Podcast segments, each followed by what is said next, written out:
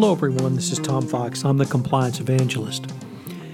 As a part of my month-long celebration in August of producing one thousand podcasts, I'm doing a special series each week. This week, I paired with Matt Kelly, founder of Radical Compliance, and my podcast partner on Compliance Into the Weeds to take a five-part exploration of the future of audit, compliance, and analytics. This five-part series talks about where internal audit has been, where they are now, and where they may be going. I think you'll find this to be a fascinating exploration of the use of internal audit, moving from the third line of defense to literally operationalizing internal audit to help manage risk and monitor risk in a more effective way to help companies become more efficient and, at the end of the day, more profitable. In part one, we take a look at uh, where we have been. Two, the three steps of evolution. In part three, I take a look at three specific examples. In part four, we consider the new working relationships that internal audit will have. In part five, we conclude with getting started. I hope you enjoy this series, and I think you will find it fascinating. This special series of the future of audit, compliance, and analytics, part of Compliance Into the Weeds, is a production of the Compliance Podcast Network.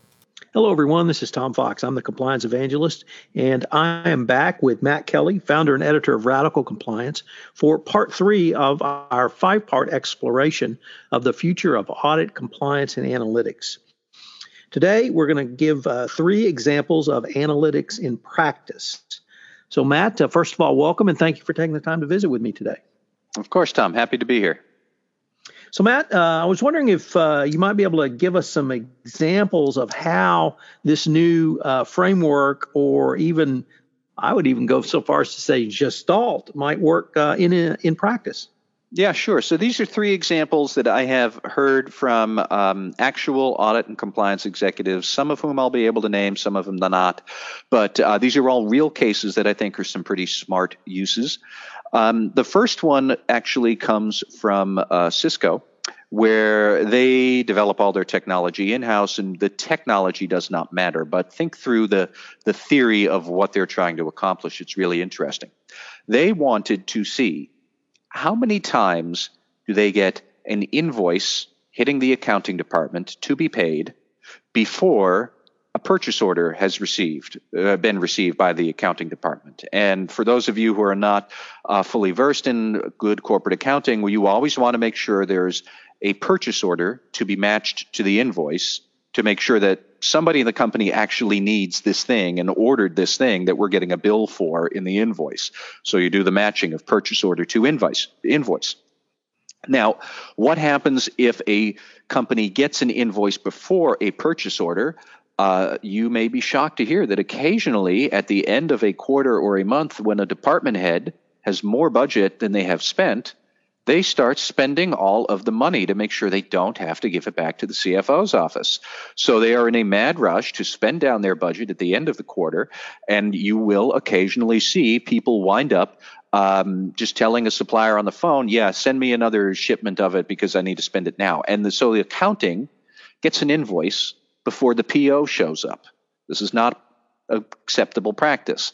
Um, so what Cisco was trying to do was basically for every instance that it found an invoice arriving before a purchase order, uh, it visualized that on some technology that Cisco did up itself. Not surprising, Cisco's a leading technology firm, where there would be a little red dot. And so they studied how often this happened across several quarters, and you can ev- envision a heat map of hundreds and hundreds of red dots. Um, I don't know if that is really a lot for Cisco, not anything terribly alarming, but, you know, it's, it's a very large company, but it's more than anybody would like to see. There was a large volume of red dots where clearly people were trying to um, spend down money, maybe in violation of some sort of corporate accounting policy or something like that. But once you see it, once you're able to classify every expense by when did we get the purchase order? When did we get the invoice? What department is this for? You can start to see and detect and analyze, visualize uh, which departments have what we'll politely call trouble with submitting a purchase order before the invoice. And you can see it because, dude, there's the red dot. It's right there on our computer screen. And that's actually a key point, because once you can visualize it, once the the data can be pulled out from accounting and put into a visualization program, and this algorithm is running and you can see all of that, the you who sees it can be anybody. So Cisco went back to the business departments and said, here's the algorithm. Here are your red dots. Please make sure that you communicate to the employees the importance of getting the purchase order first and making these red dots go away. I mean, I'm oversimplifying and being cute, but that's really what they were doing, is they were finding this bad practice, quantifying it, putting it into a visual thing that humans can easily see, and you can't hide from visualized data. Once it's there, it's there. You can't ignore what's on the screen, um, and that really focuses the mind for the department head on how to tell employees, don't do that. So within a short order, uh, Cisco would encounter maybe three or four red dots over the course of a year, as opposed to a much larger volume that they had. So very good, simple example, probably winds up saving a company money, because either uh, they are being more attentive to their spending, good policy management, everybody loves that, or people find out, you know, we do have extra money, we can't spend it, and the C F O gets to take it back and redeploy the capital for a more efficient purpose. Wonderful thing to do. So that's a great example, and I really like that one a lot. Uh, another one comes to me from travel and entertainment. This was a fairly large public utility out in the Midwest. Uh, they had a policy where any expense, T and E expense more than fifty dollars, you needed to submit a receipt. So, of course, that means anything forty-nine dollars or less, you can just submit an expense without the receipt and it gets processed. What they wanted to do was see who submitted forty-nine dollars expense requests um, an inordinate amount of time relative to their peers. And that was fairly easy for them to do once they categorized all of their data the right way. And basically, this was going to be an anti-fraud measure to see, is anybody trying to slip something by us at the forty-nine dollars level where they ha- don't have to supply documentation? Now, for the record, they, the C A E who is there, he told me that uh, they never did find any examples of really egregious fraud. Um, but more than that, they were able to communicate to all employees that we can watch this stuff, and we can impose strong fraud controls on you even when you don't need to supply documentation to us.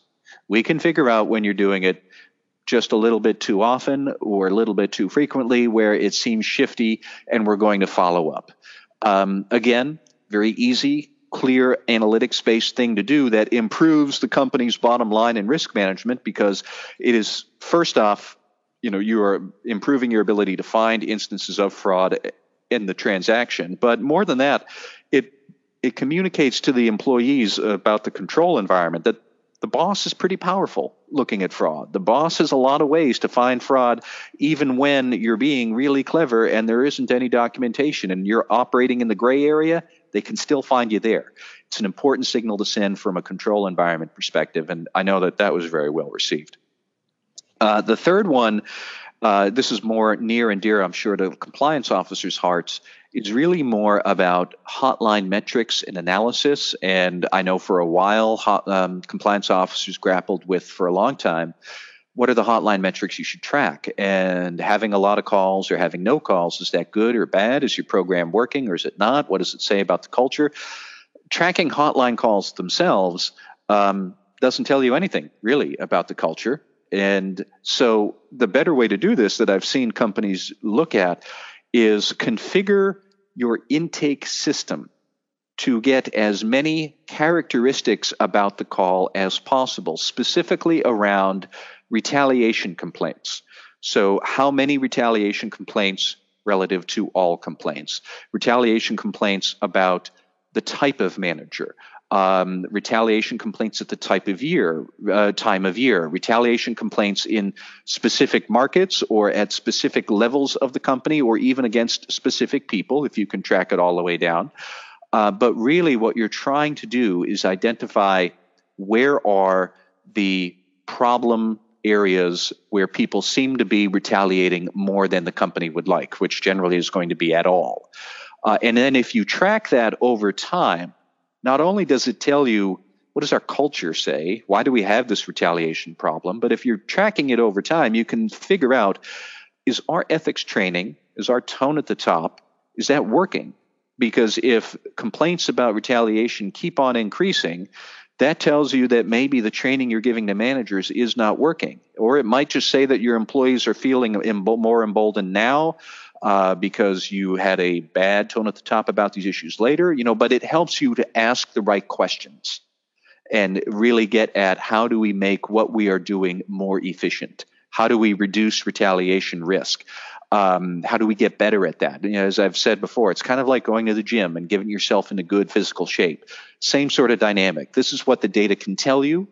Will help you to ask the better questions to make you a better company because you have a better anti-retaliation stance. Uh, so those are the three examples on invoices before P O orders, uh, travel and entertainment expenses without documentation, and um, examining retaliation complaints to get a better sense of your corporate culture. Very practical, important things that you can do today that you could not have done ten years ago because the tech wasn't there. But if you configure things smartly, you know, that's that's the sort of stuff you're able to do. So, Matt, unfortunately, we're near the end of our time, but I've been visiting with Matt Kelly in part three of our five-part exploration of the future of audit, compliance, and analytics. Today, we took a look at three examples of analytics in practice. I hope you'll join us in our next episode where we take a look at new working relationships. Matt, as always, thank you. Thank you. Hello, everyone. This is Tom Fox again. I'd like to thank you for joining us for this five-part series on exploring the future of audit, compliance, and analytics with Matt Kelly, founder of Radical Compliance. If you have any questions, you can email me at t fox at t fox law dot com. You can email Matt at m kelly at radical compliance dot com. I hope you will join us again for another episode.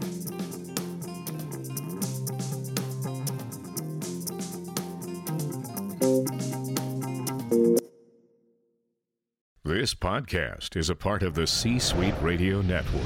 For more top business podcasts, visit c suite radio dot com.